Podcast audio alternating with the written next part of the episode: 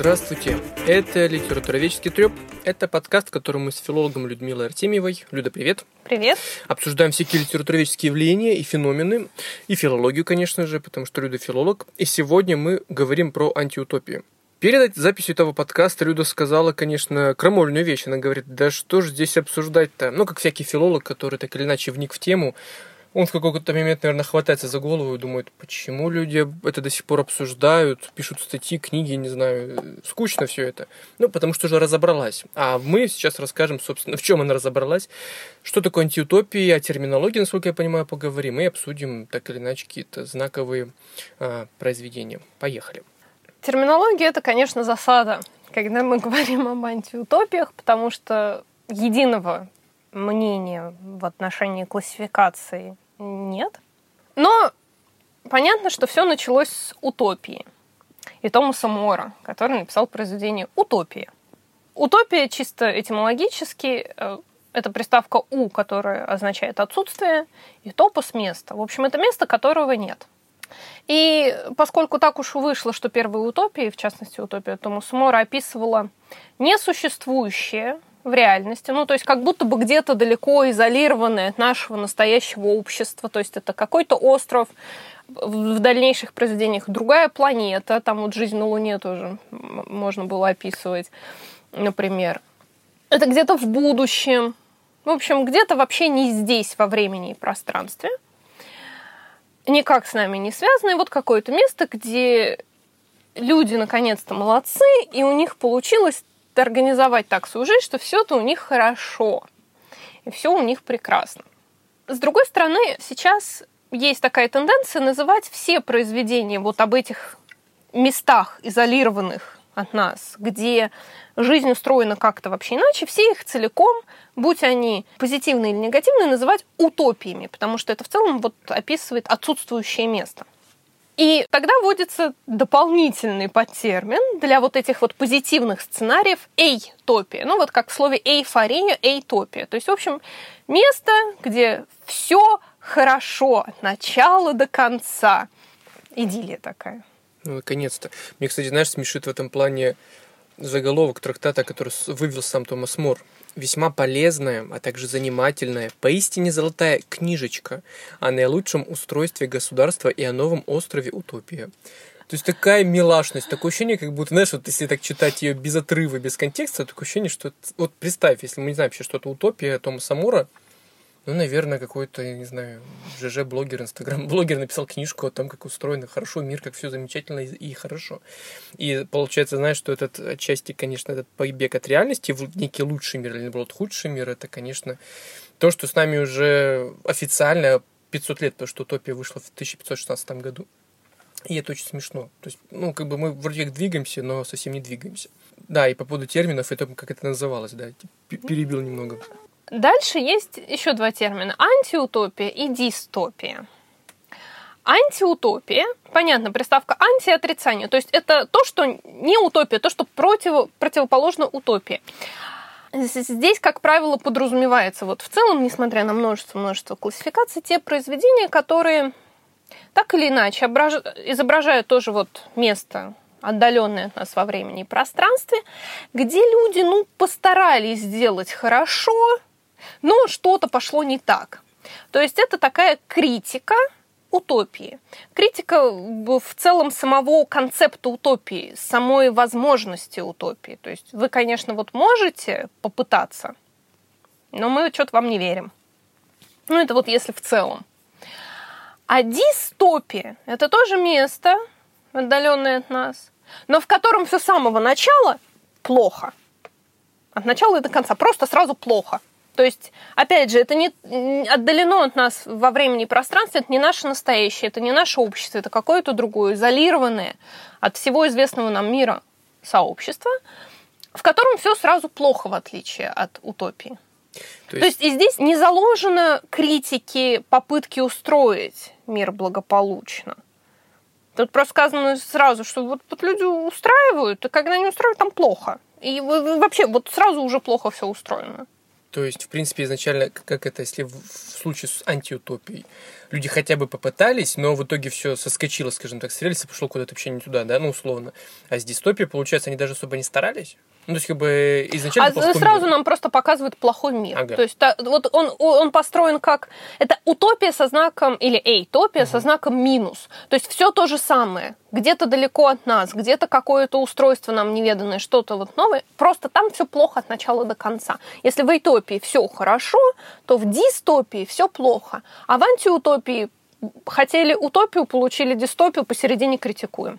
Как-то так прекрасное определение. Всем сразу стало понятно. А, ну, действительно. Хорошо, давай тогда, может быть, перейдем к примеру. Да, к примеру, да, так будет, мне кажется, ну, легче. Если в целом, опять же, так вот не вдаваться еще в более подробные классификации, потому что их там целая куча, миллион видов антиутопии, миллион видов дистопии, четких границ между ними нет, ну, то есть... Ну, по классике все. Да, исследователи развлекаются как хотят. Ну, например, если мы возьмем вот утопию Томаса Мора даже того же, описывается остров, где-то там находящийся. И сторонний наблюдатель нам описывает вот устройство. Все вместе там работают, ходят, по-моему, в этих типа в мешковине какой-то. Ну, короче, в очень простой одежде, чтобы не отвлекаться. Детей вместе воспитывают. В общем, мир, труд, май, и, и все счастливы. Ну, условно. Я, конечно, немножко перегибаю тут 400 лет прошло, в принципе, постарались таки построить наконец-то, да? Ну, а что делать? Ну, как ну, получилось, так получилось. Примерно. Ну, в общем, все счастливы, все довольны, все хорошо живут. Антиутопией, вот антиутопией, такой некоторой критикой попытки устроить утопичный мир, принято считать «Дивный новый мир» Олдоса Хаксли – Хотя тут тоже нет единого мнения, но нет единого мнения еще и потому, что, конечно, делить художественные произведения на четкие жанры очень сложно. Они, как правило, жанрофлюидны, простите, в модных нынче терминах. Gender fluid, жанр fluid. Это же прекрасно. То есть, естественно, жанровые характеристики неоднозначны, Поэтому тут можно спорить, анти это утопия или дистопия, но в целом можно посчитать это такой критической антиутопией, потому что показывается мир, который хотели создать как хороший, где все счастливы, где всем дается по их потребностям. И можно вспомнить э, речь вот, э, государственного лица, стоящего за этим всем, и объясняющего э, дикарю вот это устройство, и как они до этого дошли, и вообще как они хотели, как лучше, как бы. И при этом, если вглядеться, то это, конечно, так или иначе механизм подавления личности, а, лишение человека какого бы то ни было права выбора, и ничего прекрасного и счастливого на самом деле для человека, наделенного хоть каким-то самосознанием, там нет. И дистопия классические, две дистопии. Это, конечно же, 1984 Оруэлла э, и «Мы Замятина». Ну вот сам мы, если известно, мы берем, потому что здесь сразу дан мир, в котором все плохо, и никто не говорит, ой, мы хотели сделать хорошо. Никто не пытался хорошо сделать в принципе, сразу сделали плохо. Как задумали, так и сделали. И ведь хорошо там ни разу ни в какой момент не становится. Там как было плохо, так плохо и осталось. Ты знаешь, кстати, мне это напомнило про одну такую простую вещь. Во-первых, Замятина, Хаксли и Орелла всегда включают, ну, обычно в один какой-нибудь сборник, да, условно, угу. там классические антиутопии. Получается так из твоего выступления, что разница все-таки есть, и даже чисто жанрово это разные произведения, да, то есть если... Ну, структурно. Структурно, да, структурно они разные. Ну, да? опять же, да, очень сложно отделить вот тот же «Дивный новый мир», ну, действительно, это можно назвать критической антиутопией, которая вот критикует попытку построить мир. С другой стороны, там очень много таких структурных признаков дистопии. Угу. Мы вот подробнее поговорим о том, как обычно выстраиваются эти произведения, и вообще, угу. что для них характерно, и что их на структурном уровне отличает от эй-топии, скажем так. Ну, и еще условно многие делятся на две категории. Это, ну, не как, конечно, ценители Достоевского или Толстого, но на, условно кому-то ближе интересная идея Оруэлла, Оруэлла кому-то Хаксли. Кто-то читает и то, и другое. Но обычно, даже если я сейчас открыл одно, одно знаменитое сравнение, собственно, двух концепций, потому что uh-huh. они вообще диаметрально противоположны. То есть, действительно, Хаксли говорил о том, что человек будет перенасыщен информацией, да, а Оруэлл говорил, что нет, что все будет очень аскетично, ну, то есть все очень жестко, регламентировано, и никакой правды не будет. И многие говорят, что, в принципе, наверное, прогноз Хаксли сбылся уже сейчас, потому что действительно люди тонут в этом огромном информационном шуме, и из-за этого, собственно, происходит ну, растерянность человека, э, социальная, психологическая, любая, приводит это к некой, ну, неустойчивости, что ли, психологической. И, наверное, неудивительно, что обе эти книжки, и, в принципе, утопии, а, а, точнее даже антиутопии, они сейчас довольно популярны. И сколько раз к нам приходят, и сколько раз мы их там продаем в полке, да, они постоянно продаются, они заканчиваются, мы снова заказываем, их снова покупают. Наверное, это, конечно, говорит о, о неком общественном дисбалансе и общественном спросе и желании человека вообще понять, как жить условно в этом мире. Возможно, это на каком-то да, психологическом уровне, что ли, работает. Мне кажется, я, наверное, не соглашусь, что это связано с желанием понять, потому что вот даже картинка, про которую ты вспомнил, она обычно, вот, вот это вот сравнение в картинках э, Хаксли Оруэлла сопровождается вопросом типа «выбери, в какой антиутопии ты живешь». И это действительно психологический момент, но мне кажется, со стремлением, наоборот, сгустить краски, и вместо того, чтобы проанализировать, как действительно мир устроен, упростить его – до вот предложенной в каком-то произведении схемы и сказать, да, мы живем точно в такой же антиутопии. Вы что, нет никакой разницы? Ну, разница же действительно есть. Безусловно, и более того, мне кажется, что они обе пересекаются. Ну, если Оруэлл говорил о том, что правда будет ну, изменяться, собственно, там один, одна из главных задач uh-huh. института в том, что люди меняют ну, постоянно тексты uh-huh. в газетах, чтобы ну, ложь выдать за правду. Но сейчас тоже это происходит. И э, да, есть информационный шум этот огромный, но и вместе с тем, ведь сколько фейковых новостей есть, и вообще тема фейковых новостей одна из самых популярных а, в, в международной повестке. Да, и новояза в том числе. Вот последние, ну, лет пять как раз это они, мне кажется, достигли пика, особенно фейк и все остальное. Поэтому мне кажется, что ну, нет какого-то идеального сценария. Да, действительно, он был прописан. И Идеального сценария, сказал да, Саша в контексте жуткого, дистопии. Да, жуткого, жуткого идеального сценария не существует. Все-таки все гибридно. И еще такой интересный нюанс, я когда читал что-то про именно создание 1984, я не знал, что, оказывается, Оруэлл-то рецензировал «Мы Замятина», и многие говорят, что, собственно, Оруэлл так немножко, ну, не знаю, брал или не брал за основу, но, с другой стороны, он сам говорил, что у него давно была такая идея, и она стала, скорее, написание этого произведение стало продолжением его идеи. А он у Замятина, ну, возможно, что-то почерпнул, но, конечно же, не на сто процентов. Ну и последний комментарий по этому поводу если даже так, а, ну, в любом случае, все идеи растворены в пространстве. Сегодня их настолько много, что, мне кажется, сейчас вообще невозможно идти первоавтор вообще какой-то идеи. То есть, ну, условно, кто-то, возможно, придумал первый, воплотил чуть позже, а кто-то сделал раньше, но не факт, что он первый придумал. Ну, как-то так, знаешь, то есть все слишком размыто и говорить о том, что, а, как многие так любят радикально, Орел украл у Замятина сюжет, да, ну, концепцию. Но нет же, мне кажется, все-таки нет.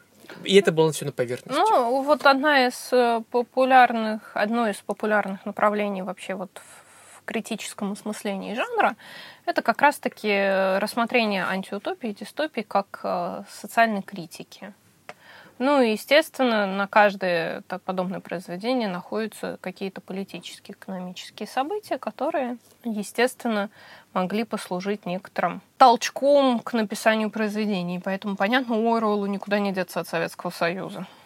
Ну да, и то, что как раз 1984 был написан в 49 году, кажется, тоже о многом говорит. Послевоенное время, которое ну, отчасти знаменовалось победой ну, то есть над фашистской Германией, но при этом, с другой стороны, возможно, для многих это стало сигналом еще о другом, что, возможно, через некоторое время, да, это, как ты верно сказала, весь мир рискует, ну, или часть, очень большая часть мира рискует превратиться в некое подобие такого государства, когда, в котором будут такие жесткие рамки, и ты ничего не сможешь с этим сделать.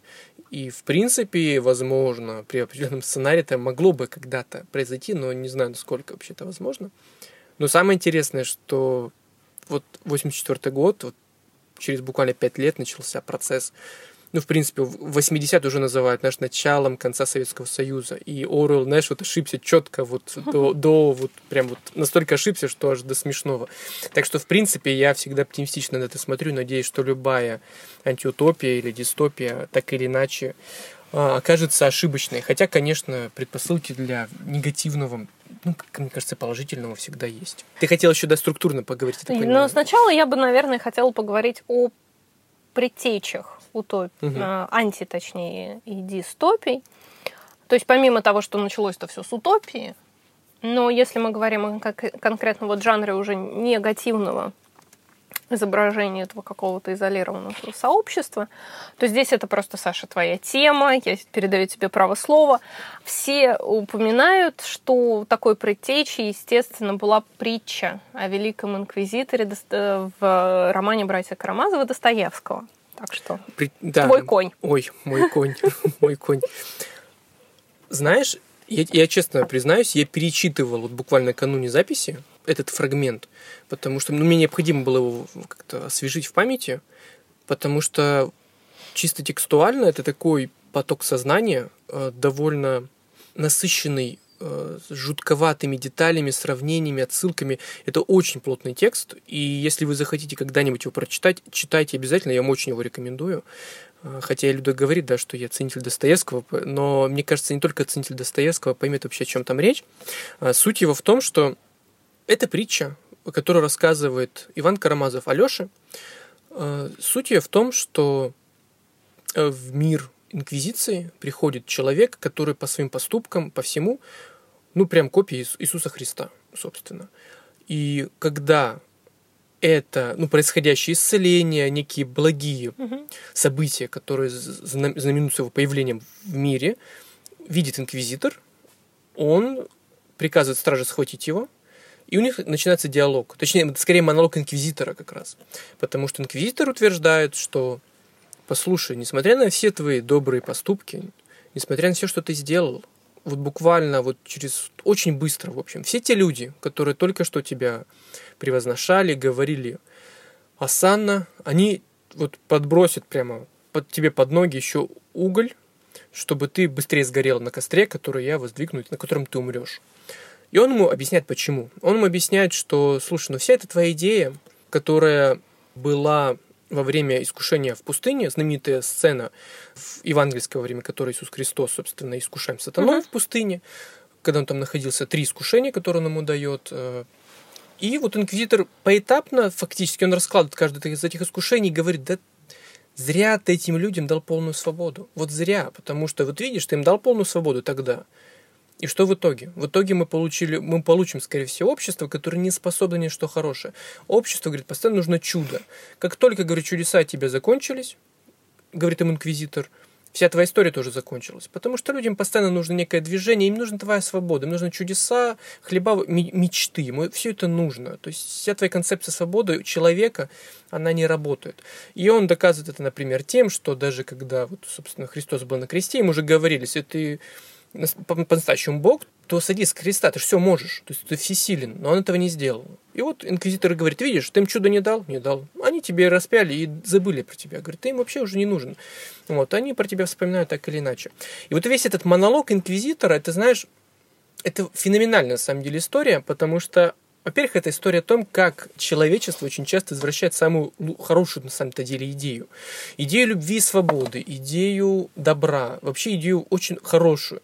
Но через какое-то время, то есть инквизиция, это 14-15 век, да, через какое-то время люди все равно возвращаются к тому, что они вроде под видом хорошей идеи, да, кто такие инквизиторы? Это вроде как люди, которые должны были ратовать за чистоту веры, религии, за то, чтобы людям не морочили голову всякие там колдуны, ведьмы и все остальное.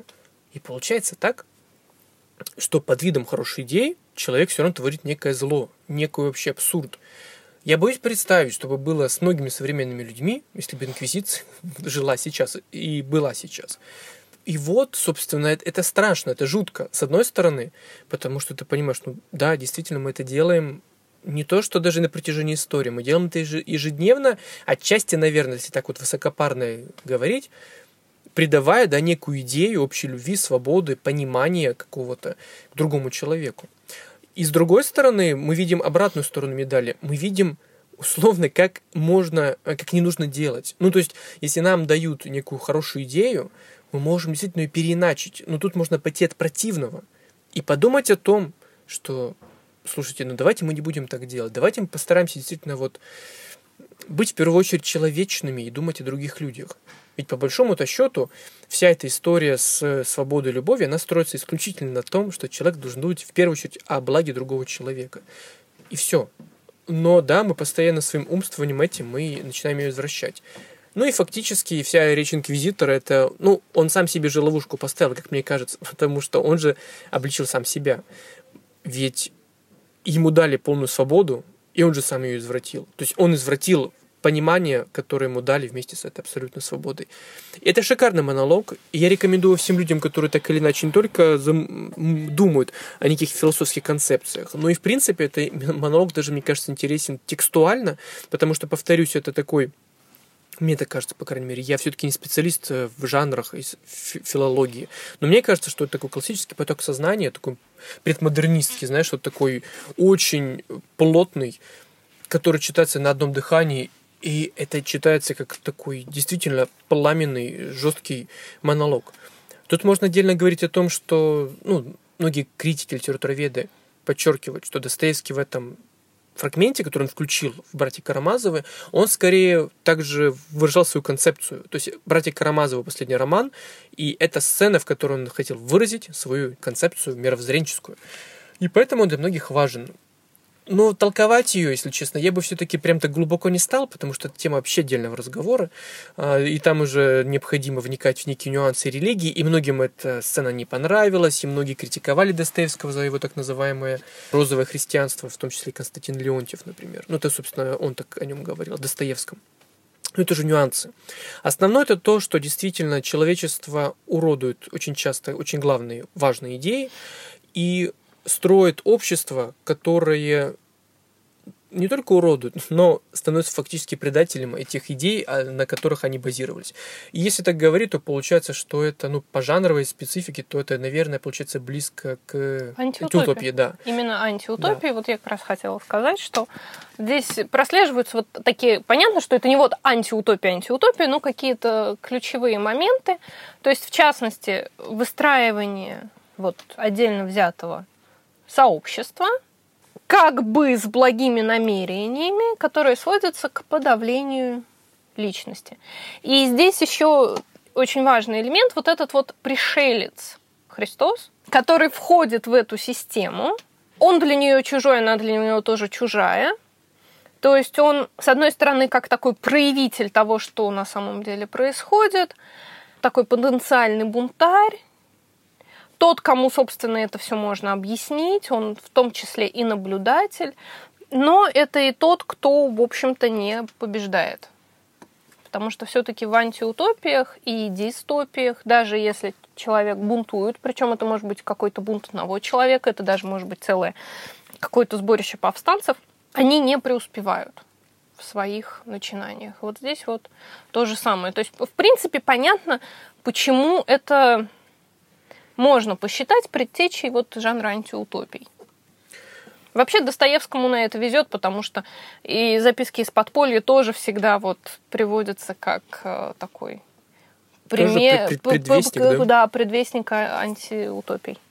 Ну, знаешь, если уж, может быть, продолжить попытаться эту мысль, возможно, это связано с тем, что ну, Достоевского, во-первых, называют одним из главных э, людей, которые предвещали революцию, а любая революция, ну, наверное, это, ну, всегда ну, короче, столкновение всегда одного человека с некой системой и, ну, при хорошей при этом идее, да. То есть любая революция это что очень часто? Это вроде как хорошая идея, которая чаще всего заканчивается, к сожалению, кровавым Не месивом. Очень. Да, кровавым месивом, да. То есть как это было во Франции, как известно. То есть я просто вспоминаю, как мы в школе проходили французскую революцию, но и мне даже тогда это еще поразило. Мне хочется, кстати, освежить это в памяти.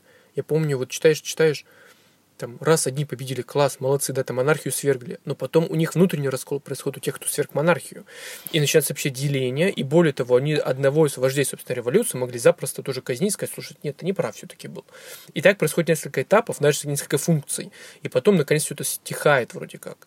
Затем приходит Наполеон Бонапарт, который вновь себя провозглашает императором, но все немножко по-другому. Это очень тоже длинный разговор, о, история о феномене революции.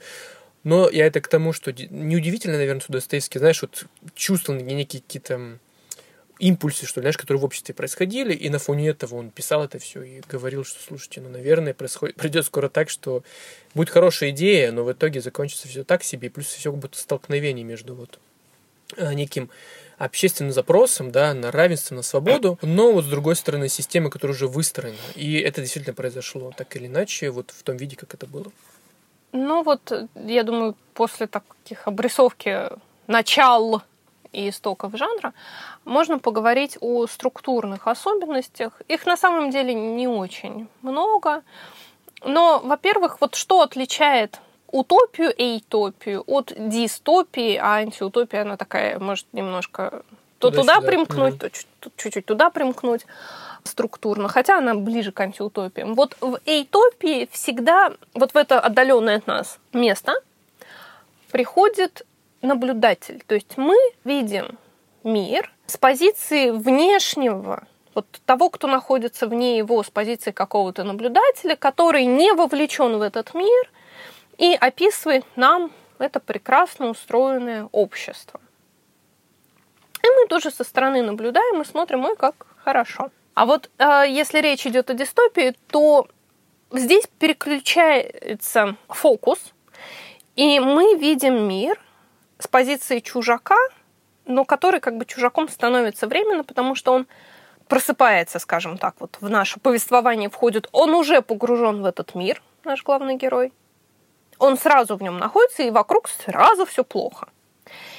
И очень важно, что вот если в эйтопиях мир описывается, то есть это просто описание, там нет событийного вот этого вот элемента то в дистопии происходит переключение с описания на нарратив, на повествование, на событийность и на восприятие этой событийности. То есть, по большому счету, наш э, главный герой, который вообще жил в этом мире и был счастлив, вот в этом ужасном, изначально ужасном мире, он же счастлив. Если мы представим э, даже в дивном новом мире не дикаря, а всех вокруг, они же счастливы в 1984 главный герой, он изначально счастлив, ну, все нормально. У Замятина мы тоже нормально живу, ничего не чувствую, прекрасно же. Потом происходит какое-то событие, которое заставляет человека, вот этого главного персонажа, пробудиться, стать глубоко несчастным и попытаться что-то с этим сделать. И здесь вот важен этот момент, что появляется сознание, погруженная, во-первых, в эту среду, существующая вот в этом событийном потоке, способная воспринимать, переживать и описывать, пересказывать, создавать вот эту вот историю этих событий. Но затем, и это очень важный для дистопии момент, как бы повествование должно, но оно должно стать каким-то образом законченным, оно должно каким-то образом подтвердить собственную достоверность. И это всегда делается одним и тем же образом. Герой возвращается в состояние своего изначального счастья. То есть, вот на примере 1984 главный герой, я совершенно просто не помню, как его зовут, кажется, мистер Смит, но тут я могу ошибаться.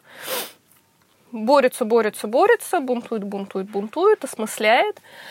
И для него одна из главных проблем понять, что вот реально, а что фиктивно в этом мире. То есть вот мир, который его окружает, он вообще достоверен, ему можно доверять, ему можно верить. А поскольку язык подвергается ужасным манипуляциям, установить это невозможно. Потому что язык как один вот из основных механизмов познания современного человека, того, что происходит вокруг и с ним. И вот после финальной манипуляции, вот перед ней точнее, он спрашивает, вот большой брат существует? Да, конечно. А я существую, а вас никогда не существовало. То есть мир окружающий реален, но сознание нам это рассказывающее, сознание, которое вообще смогло задать этот вопрос, ему сам мир вот не дает права досто- на достоверность. И поэтому, когда наш главный герой сидит, кажется, в кафе и вот испытывает вот прекрасную эмоцию, он любил большого брата, мир он замыкается, он становится полностью достоверным. он такой и только такой, и другим быть в принципе не может. И это важный на самом деле структурный ход для дистопий. Я когда читал эту книгу, у меня это был очень довольно болезненный опыт, потому что, ну, во-первых, тебе больно действительно следить за тем, как э, герой вроде как пробуждается, он работал уже в Министерстве правды, и, соответственно, он понимает, что что-то здесь не то, ну не может так все быть. И он влюбляется, и вроде все хорошо, знаешь, то есть развитие сюжета идет по восходящей. Ты надеешься, что вот все хорошо, еще у Брайан там вроде как все хорошо, они ему признаются. А потом оказывается, что их схватывают, почти, причем моментально это происходит буквально там за страницу две. То есть они в полной тишине все хорошо, их схватывают. Оказывается, что, собственно, он, этот Брайан, он же потом, ну, который, собственно, ломал психику uh-huh. Смиту, он сам из министерства, то есть он, наоборот, никакой не бунтарь. И ты настолько, знаешь, вот, добравшись почти до вершины, ты ухаешь вниз, и такой, знаешь, какой-то сизифов труд, что ли, я не знаю, как это называть, э, ну, вот в литературном прочтении, что ли. И это очень болезненный опыт для меня в свое время был. Я его читал давно, но ощущение до сих пор остается, я помню, это грусть, раз, раз, разочарование, то, как он сломался, это был действительно финальный аккорд, когда он признал, что да, действительно, я счастлив, я абсолютно счастлив, я люблю большого брата. До этого у него были сомнения в самом начале, он все-таки у него не было окончательного отношения к этому большому брату, но все-таки, да, все заканчивается именно так. И это жутко, если честно, в какой-то момент. Ты знаешь, если честно, мне абсолютно не понравился этот роман. Я вот его читала тоже очень давно, и я прям бесилась. Мне не нравилось. Вот я читала, мне не нравилось абсолютно все в этом романе. И единственное, что мне понравилось, это концовка. Что так тебе и надо, да? То есть, ну, не то, чтобы что? так тебе и надо, но она логично завершала все до этого описываемое. И вот когда она прозвучала, все, что было описано до этого, начинало иметь смысл. То есть оно становилось оправданным. Потому что пока он там вот нудно чего-то там боролся, меня это все совершенно раздражало. Ну, это я читала давно, и, возможно, сейчас у меня были бы другие эмоции, но я помню вот это вот ощущение, что вот оно закончилось так, и единственно так, как оно в этом нарративе могло закончиться. Ну да, поначалу ты несколько утопичен в своих ожиданиях. Ты ожидаешь, что все-таки система... Сопереживаешь, да, да, да сопереживаешь, там да, ты надеешься на то, что действительно... Но с другой стороны... Ну, я, понимаешь, да, я давно читал, возможно, тогда меня было немножко такое розовое представление о том, что, а вот, может быть, это случится. Но, с другой стороны, если бы даже случилось, ну, что бы он сделал? То есть, куда бы он бежал? То есть, что вообще? Ну, то есть, это все очень эфемерно такое. Поня... То есть ничего ведь не было, весь только этот мир. То есть кроме этого мира, в котором он живет, ведь ничего нет. И он, не... ну, по закону жанра и по закону текста, он не может никуда вырваться. Он сбежит в страну, с которой якобы не воюют, ну, как бы, а ее, может быть, вообще не существует. То есть, так размышлять, то, конечно, нет. Да, я согласен с тобой, что это было очень логично. Но, как, наверное, действительно в этом есть что-то такое сопереживать человечное, когда ты хочешь, чтобы вот все-таки некий прорыв ну, произошел. Ну, конечно, да? ты читаешь, что это все-таки рассчитываешь на какую-то, наверное... Ну, развязку более положительную, что ли. Тем да, более она любовь, просто была бы исключительно еще, не, не, не логична. Ой, еще, про любовь там надо да. Ой, да, нет, да, это не надо, да. Вот, если мы говорим о вот этом вот фокусе, что ли, зрительном, да, то есть с какой позиции нам описывается вот эйтопия, значит, это наблюдатель посторонний, это описание, а дистопия это кто-то изнутри, который вдруг меняется постепенно свою точку зрения, то, понятно, антиутопия у нас находится посередине, это пришелец, вот этот вот чужак, который изначально чужд этой среде. Вот дикарь в дивном новом мире, он же из резервации, он вдруг такой проснулся, а мир-то вообще другой, который пытается понять, что вокруг происходит. То есть это, естественно, некоторая уже событийность, но и наблюдательность. То есть вот такое вот совмещение.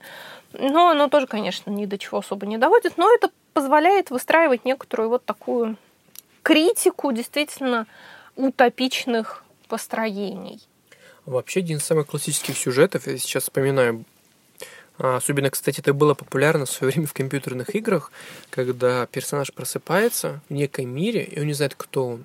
И он должен ну, по фрагментам неким ну, воспроизвести, найти себя, короче говоря, в этом странном мире. И бывают, знаешь, такие повороты прям жуткие, ну, потому что ты же как бы проходишь эту игру, то есть ты находишь людей, с которыми был знаком, что-то делаешь. И это удивительно, потому что, с одной стороны, но отчасти это даже как рождение тебя самого, когда ты еще ничего себе не знаешь, ты как, как бы заново себя осознаешь. И вот эти все утопичные, антиутопичные сюжеты, они были очень популярны в свое время, и они, мне кажется, всегда будут такими. Вот это очень, кстати, ты про вспомнил про такие компьютерные игры, потому что вообще тема памяти, тема себя, она действительно очень важна для подобных повествовательных построений. И вот тема чужака, вообще вот появление кого-то чужого, который приводит к столкновению, по сути, двух разных миров, это же классическая научно-фантастическая тема. Поэтому многие научно-фантастические произведения тоже считаются антиутопичными или дистопичными, поскольку это всегда столкновение подавляющей культуры и культуры подавляемой. И очень часто возникает такой мотив, когда подавляемая культура, чтобы свергнуть подавление, должна забыть себя. Ну, например, это была пацифичная культура. Она должна забыть, кто она такая, отринуть себя – принять вот эти воинствующие ценности врага, чтобы его свергнуть, ну, вернуться к своей жизни. И дальше стоит вопрос, а смогут ли они? Смогут ли они вернуться к себе? Как правило, нет. Кстати, вот тема чужих, ну именно чужих, как, как во всех смыслах чужих, да, угу. она очень крутая, потому что это некое вторжение извне, оно всегда приводит к очень странным событиям. Ну, кстати, мне кажется, возможно, именно поэтому отчасти многие с таким упоением, интересом смотрели, ну, те же какие-то старые боевики, триллеры, не знаю, ну, типа тех же чужих. То есть, или какого-то хищника, да. То есть, некий персонаж, он попадает в систему, и он агрессивно настроен, и человек вынужден, то есть, такой, ну, относительно мирный, ну, не то, что мирно, но он, как бы, он не был готов к этому столкновению, он вынужден выходить с ним этим внешним врагом на бой, и после этого действительно он не может измениться уже все. То есть, как бы некий рубеж перейден.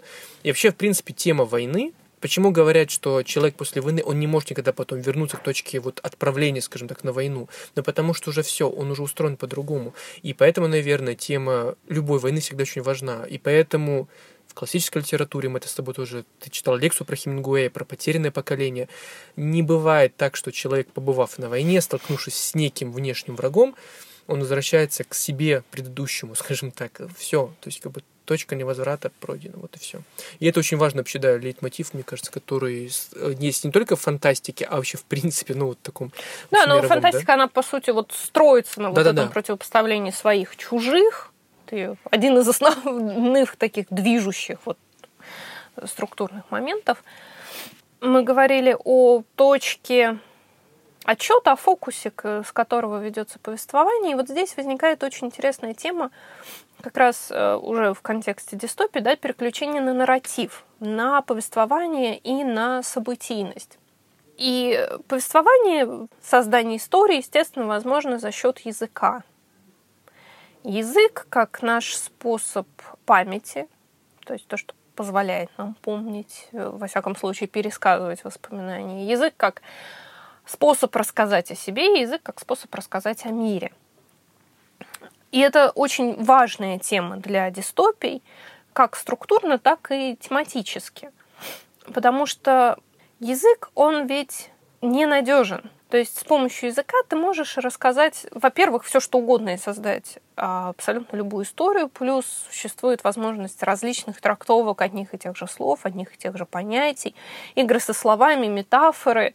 Все это создает некоторую подвижность и до определенного момента недостоверность рассказываемой истории. И, естественно, эта тема языковых возможностей эксплуатируется э, дистопиями. И здесь два очевиднейших примера. Это, конечно же, 1984 с созданием «Новояза», а другой — это рассказ служанки Маргарет Этвуд. Ну, кстати, Этвуд ты читала, но я не читал, кстати, рассказ служанки. Вот, я знаю только лишь сериал. Вот. А по поводу новояза и языка, ну, слушай, мне очень нравится мысль о том, что язык, в принципе, это же шифр, который мы uh-huh. используем, да. То есть, ну, человечество появилось, оно создало уникальный шифр для народов, для того, чтобы они могли неким образом общаться, писать. И фактически, когда мы читаем книгу, мне это очень не выходит из головы последний месяц, наверное. Когда мы читаем книгу, то мы фактически проделываем двойную работу. Сначала мы расшифровываем сам код, который нам предоставляется да, нам на экране, а затем уже мы его осмысляем. И тут то же самое. И, э, то есть... Дамы и господа, это было самой вводной лекции по языкознанию от Александра Карпюка. Да, спасибо. Ну, я, ну, спасибо. Я сегодня, да, герой дня прямо.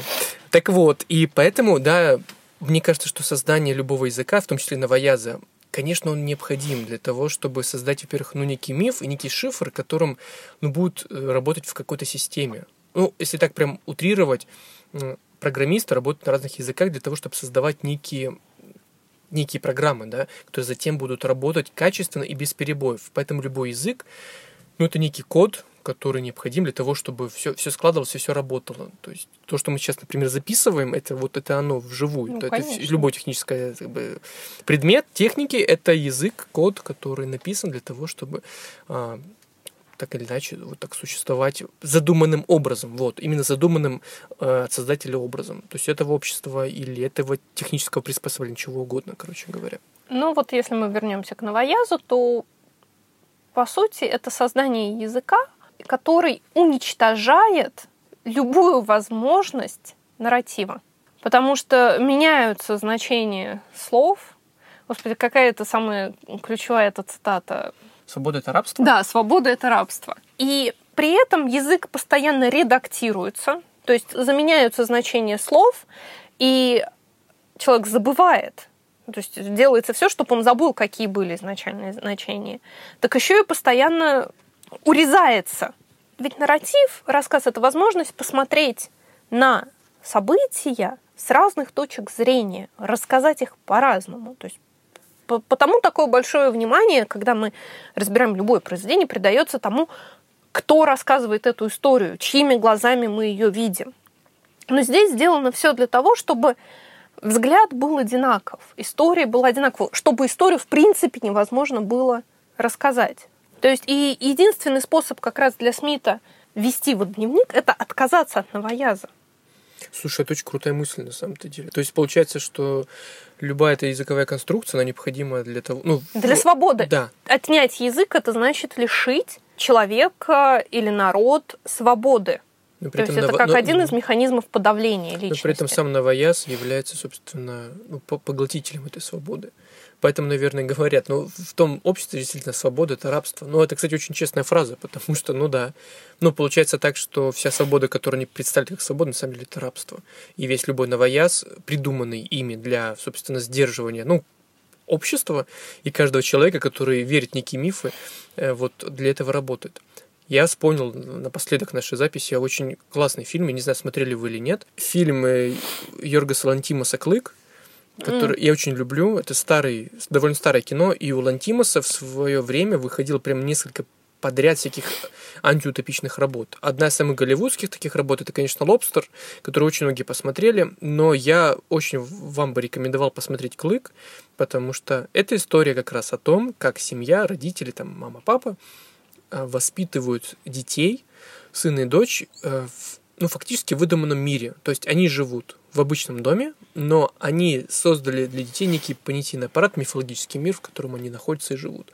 И поэтому дети верят в, вообще в какие-то странные вещи. Ну, фактически в то, что отчасти, наверное, описывал Оруэлл, потому что они создают свой язык, свою терминологию, которую они используют для того, чтобы дети думали, что мир устроен именно так, как, как им бы хотелось. Это такая маленькая антиутопия, да, в, на примере одной семьи, потом посмотрите, фильм, он не такой длинный, по-моему, полтора или два часа, но очень такой отрезвляющий, интересный и с нестандартным подходом. Вот возвращаясь к языку, да, почему на новоязе невозможно описание событий, включение разных интерпретаций, потому что в этом языке нет, в частности, э, способности к метафоре. То есть невозможно ни метафоры, ни сравнения. Это язык, который, он как бы он двусмысленен для нас, которые из, снаружи новояза находятся. Да? Свобода – это рабство, для нас оксюмарон. Но новояз внутри самого себя, он очень буквален. То есть он не позволяет игру со словами. А если нет игры со словами, невозможны альтернативные концовки, невозможны альтернативные взгляды на события. Есть только то, что сказано. И оно постоянно еще и вот урезается, как я говорила. В рассказе «Служанки» язык, точнее, вот это отнятие языка также служит способом подавления личности. В государстве Джилиад, таком отдельном замкнутом, где женщины э, становятся лишенными всяких прав, особенно вот эти вот служанки, которые нужны только для продолжения потомства. То есть это такое оставшаяся кучка способных родить женщин, и которые просто рассматриваются как ходячие утроба. Все, больше ничего им не надо. Но всем женщинам, и в частности вот этим служанкам, запрещено писать, читать, а служанкам еще и запрещено разговаривать. У них есть несколько всего фраз, которыми можно обмениваться между собой. Это формулы «прекрасная погода», «благослови Господь», ну вот такого вот. И я бы другого не пожелала. На этом все. Там, например, есть такой момент некоторого минимального бунта, когда хозяин дома, командор, которому принадлежит вот главная героиня, Офред, служанка, тайно завязывает с ней отношения, и они сидят у него в кабинете, играют в скребл. Действие запрещенное в том государстве, тем более для женщин.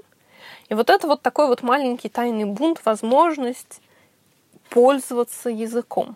Но и, естественно, сам весь этот рассказ служанки — это такой один большой бунт против сложившегося, поскольку она рассказывает эту свою историю. И очень интересно, что она как раз-таки очень много играет со словами, она использует весь языковой потенциал, чтобы по-разному посмотреть на вот эти вот события. То есть язык дает ей очень большие возможности к событийности, к тому, чтобы что-то происходило, в частности, в ее внутренней жизни. И более того, например, она не знает, что произошло с ее мужем, и она сочиняет три альтернативные концовки. То есть она не знает, какая история настоящая, она сочиняет еще три. То есть она, по сути, создает события, создает миры. И она говорит, я бы хотела, чтобы это была только история, которую я рассказываю. Это и есть только история, которую я рассказываю. Это история. То есть вот это вот постоянное повторение. Это просто история, которую она сочиняет, или это все-таки описание каких-то реальных событий, и здесь возникает такой двойственный момент. С одной стороны, это действительно ее единственная доступная вообще есть свобода, при том, что она нарушает все запреты путем рассказа. А с другой стороны, теряется достоверность этого повествования в том плане, что мы вот с ее бесконечной игрой и сочинением различных концовок, повторением некоторых описаний в разном ключе, мы не знаем, что конкретно произошло. И там есть очень такой интересный рамочный момент. После того, как а, рассказ служанки заканчивается, читатель переносится на несколько там лет вперед на лекцию профессора, же мужчины, который анализирует этот рассказ служанки. Говорит, что вот государство Джилиад как э, неуспешный эксперимент. Все рухнуло, закончилось. И вот они нашли после этого всего аудиокассеты с этим рассказом служанки. И вот он их анализирует. И прежде чем вот прокомментировать немножечко его анализ, сам факт того, что аудиокассеты нашли. У нее точно у нее не было никакого магнитофона, пока она была внутри этого государства и в доме, в котором она жила. Соответственно, она рассказывает это постфактум. А возможно, когда вот ей удалось спастись, сбежать, там такой открытый финал удалось или нет. Но она рассказывает это все в настоящем времени, как будто бы это сейчас с ней происходит. То есть это тоже такой момент отсрочное повествование, так как будто бы оно вот есть сейчас. И еще такой важный момент, что, как говорит профессор, точно неизвестен хронологический порядок рассказываемых событий, кассеты перепутались. То есть вот мы вообще не знаем, насколько история достоверна. Но самое удивительное, что эта недостоверность, она заряжена большим потенциалом, то есть она проистекает из языковой свободы самой служанки. Но профессор убивает эту свободу, потому что он вот своим анализом он просто он, он игнорирует весь языковой потенциал ее рассказа и хочет в нем усмотреть просто какой-то комментарий к тому, как вообще было устроено общество. И он использует свою возможность рассказа для того, чтобы подавить ее рассказ. Но здесь понятно, что есть еще такая феминистическая, естественно, тема, то есть подавление мужским нарративом женского. Но здесь еще и, в принципе, вот этот вот момент, что язык дается как единственное средство борьбы любому маргинальному сообществу, любому вот меньшинству.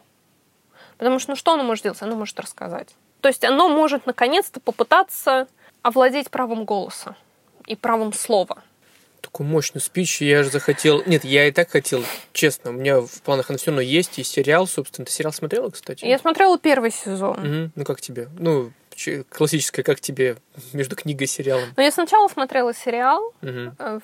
все что-то как-то его смотрели, я тоже посмотрела, вот так вот ужасаясь каждую серию.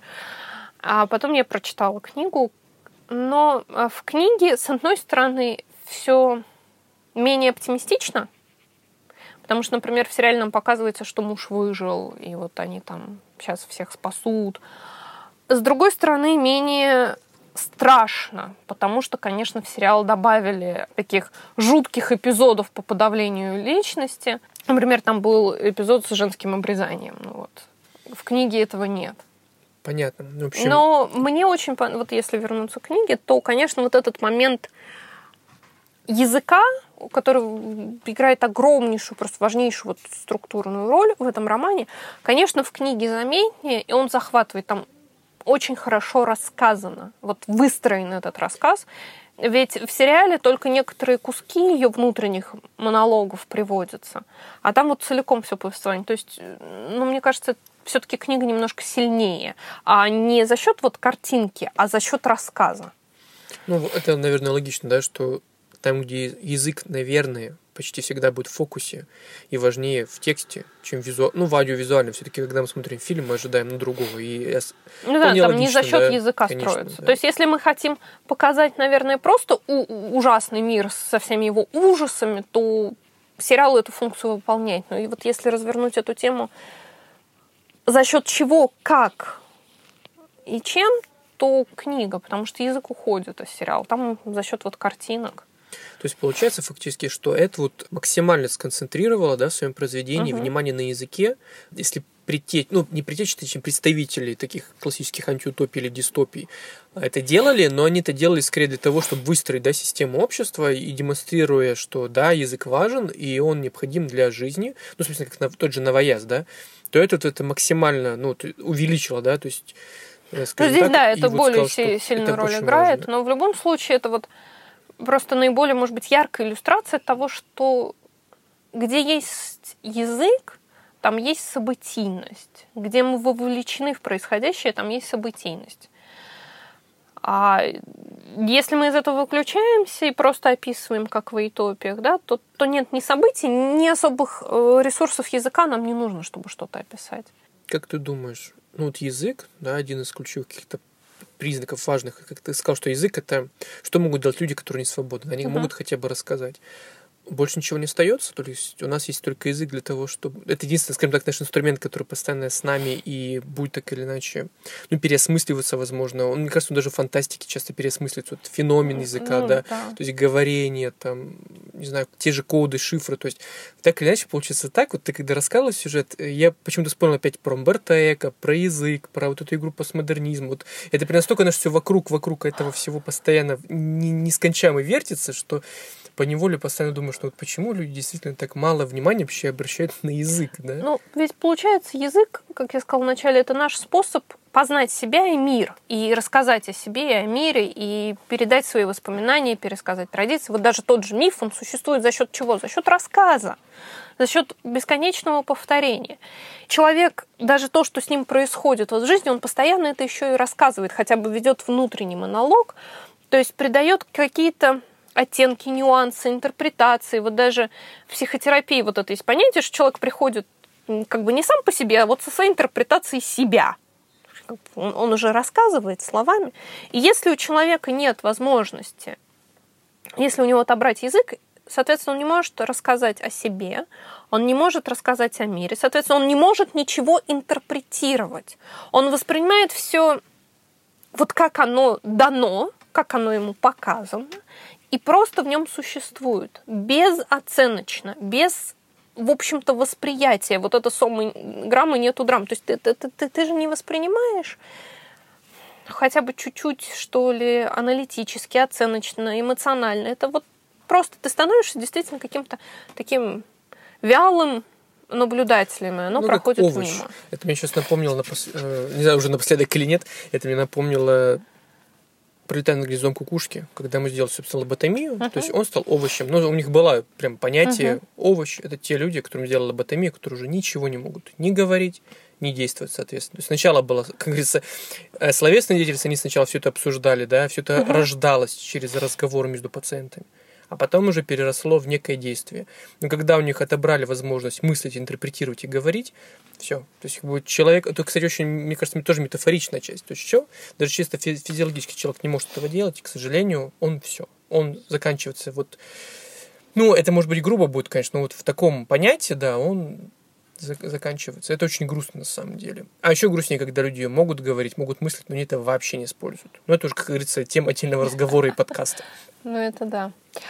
И вот еще, наверное, одна тема, которую стоит упомянуть, э, так или иначе прослеживающаяся в антиутопиях, и особенно вот в научно-фантастическом, может быть, разрезе, это, конечно, недоверие к технике. То есть вот как у нас пошли научные революции, как давай возлагать там с просвещения начиная великие надежды на технический прогресс, как потом давай разочаровываться на рубеже веков, что ой, вот он наступил, а что-то как-то все так сомнительно-сомнительно. И здесь, наверное, ну, начиная с 17 века и до конца вот постоянный вот это вот какой-то то надежды на технику, то какое-то потенциальное разочарование в этой технике и недоверие ей. И, естественно, оппозиция техника-искусство. То есть вроде как э, искусство то, что душу условно спасает, техника то, что ее губит. И, естественно, вот в этих таких дистопичных, антиутопичных, мрачных, э, в частности, научно-фантастических сюжетах очень много эксплуатируется тема машины. То есть вот машины, например, которые подавляют человека, которые начинают управлять обществом. Отсюда, кстати же, вытекает вот эта вот тема с подавлением и исключением эмоций из жизни, да, ты становишься живой машиной. Вот это, кстати, мы, э, Чапок, который ввел понятие робота, и вот оттуда все вот это вот идет, человек становится живым роботом, который не может и не должен чувствовать в эквилибриуме, по-моему, та же самая тема была в фильме. Я, я помню, какой фильм, но слушай, я помню, что он там тоже пробудился в какой-то момент, но я не там была, да, тема с техникой, я очень давно просто Ну вот э, я имею в виду техника даже в том факте, вот это все отголоски, ну, мы не доверяем функция. технике, да, ну, значит, да. ты становишься да, живой да, да, Да, он так и был, да, он был, он был холодным исполнителем, да. собственно, ну, фактически таким киллером без эмоций, условно. То есть он да. выполнял приказ и действовал строго ему, да. То есть все становятся живыми машинами, все подчинено вот машине в таком вот обобщенном понятии. Это просто вырастает из-за вот этого недоверия техники. Я сама не очень много читала таких вот произведений. Все, что мне приходит в голову, когда я об этом думаю, это рассказы э, железные, у которого как раз очень много рассказов, описывающих мир будущего, где всем правят машины, где запрещены книги, запрещена поэзия, запрещено искусство. И вот я не помню название рассказа, один из таких просто иллюстративных. В этом мире блуждает человек. Ну, вообще там есть люди, но он блуждает человек и все время цитирует стихи. Он даже не помнит, какие это стихи, чьи это стихи, зачем эти стихи. Но он чувствует, что вот это его функция, вот как последнего носителя – поэзии продолжать их говорить, даже если он уже давно забыл, что это и зачем. И машина его судит, она ему велит отказаться от стихов, и он, он не отказывается. И вот эта тема, например, у него очень часто встречается. Машина против там последнего человека, который что-то помнит об искусстве. Вообще вот утрата искусства, литературы, книги к будущему не готовность это возрождать против вот техники, которая всячески контролирует твою жизнь. Но подобных рассказов и романов на, на самом деле довольно много. Вообще тема философии техники сейчас очень модная. Ну, то есть, если так посмотреть, ну, это понятно почему. Изначально люди, наверное, переживали о том, что ты правильно говоришь, от, начиная от эпохи просвещения, вот до наших дней постоянно. Да даже вот раньше. Я говорю, еще, еще раньше, первый, да. там научная революция, 17 века уже. Ну да, да, да. Слушай, да, на самом деле, когда Леонардо да Винчи разрабатывал свои вот, какие-то работы, думаю, тогда уже люди начали смотреть на это и думать с ужасом. Нет, сначала, да, я говорю, сначала все-таки мы надеемся на что-то, что хорошее, хорошее да. а потом мы начинаем этого бояться. Ну, как обычно. Вот. И это очень модно сейчас. Э, ну, наверное, потому что техника все более прогрессирует, и те, даже те ролики, которые периодически выкладывает Boston Dynamics с этими собаками умными, которые uh-huh. там тоже кувыркаются, с роботами, со всем остальным, люди смотрят, когда Безос, э, ну это uh-huh. хозяин Амазон, ходит с этой своей собакой на поводке, роб- роботом-собакой, и на это все смотрят и понимают, что, слушайте, ну мы вот как бы то, о чем все писали раньше, сейчас становится реальностью. Но мне кажется, ничего страшного там как раз и нет. Это как раз логично, что... Пересмотри черное зеркало. Не надо. Я, я смотрю черное зеркало. Кстати, последний сезон так до сих пор не посмотрел, вот тоже, но кстати, да, но всегда, Жду. все да, откладываем какой-то момент, наверное новогодние праздники. Силами, да, силами собираемся. Да. Но вот при этом я не сказал бы, что это прям настолько страшно. Но столкновение робота и человека и живых роботов, мне кажется, сейчас более даже актуально. Ну, то есть, точнее, превращение человека в живого робота. Ведь ты заметь, какие сейчас очень модные слова. Задача, ну, то есть, uh-huh. и ведь почти весь бизнес, там, проекты, большие корпорации, они построены на этом. План, четко структурированное выполнение задач, там процесс, там uh-huh. все, вот это даже слова, которыми люди, которые люди используют при деловом общении, он становится исключительно каким-то роботизированным. Я понимаю, что с одной стороны, наверное, это ускоряет процесс э, общения, да, но вместе с тем люди действительно максимально обезличивают себя, ну, друг с другом в общении, в переписке деловой. Все, пиши исключительно по делу, пиши вот эти все модные слова и используй вот условный какой-то новояз. Будь продуктивным. Будь проду... Вот, будь продуктивным. Сам... Я же говорю, сейчас эпоха самообразованных, саморазвитых, сам... само-само-само всех, понимаешь? То есть некий робот, который должен постоянно на 100% все выполнять. И, возможно, кстати, на фоне этого, я уж, это моя такая догадка. Мы едем крышей. Да, я столько молодых классных ребят, которые постоянно постят в Фейсбуке, что, ну не постоянно, но часто многие пишут, там, пошла к психотерапевту, там, у меня депрессия, у меня эмоциональное выгорание, то же самое. Слушай, за последние лет пять я столько раз читал это как раз у молодых ребят, ну, правильно, которые строят из себя в силу каких-то определенных общественных, возможно, запросов живых роботов. Но, наверное, все эти корпорации, все эти бизнес-проекты не забывают о том, что человек все-таки, он человек. Можно написать почти идеальный код, который все равно будет сбоить, да, код тоже сбоит, человек тоже сбоит. Ну, поэтому нельзя с человеком ходить как с роботом. Роботы тоже сбоят. И, как мы знаем из любой фантастики, сбой робота обычно приводит к революции самого робота. Ну, робота по отношению к своему создателю. Поэтому любой сбой это всегда плохо. И меня как раз больше всего интересует. Зато любой сбой тема... это жизнь. Да, тоже Если верно. нет сбоя, да, оживление, то, то, то, то, то ты, по сути... Да, слом да. системы некий, да, некий слом идеальной системы, который так или иначе почему-то, как мы уже сегодня говорили неоднократно, приводит к не самым обычно хорошим Просто последствиям. не работает. Или не работает. Идеальной системы не существует. Так, так уж устроен человек. Вот. Так что, да, мне очень нравится эта мысль по поводу отсутствия эмоций у человека и человека-робота, который всячески пытается выстроить вот именно в 21 веке. Так уж получается. До такого дошли.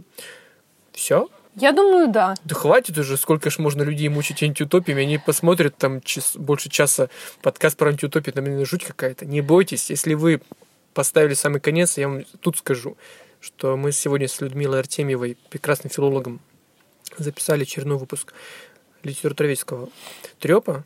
Это подкаст, где мы с ней обсуждаем всякие литературные, филологические явления. И он сегодня был посвящен утопиям, антиутопиям, дистопиям, и вы поймете вообще, что это такое. Что мы в них не живем, к да, счастью. К счастью, да, мы в них не живем. Хотя, конечно, иногда мы находим некие отголоски, они что-то нам кажется похожим, но у нас хорошая новость, мы в них не живем. До скорых встреч. Пока-пока.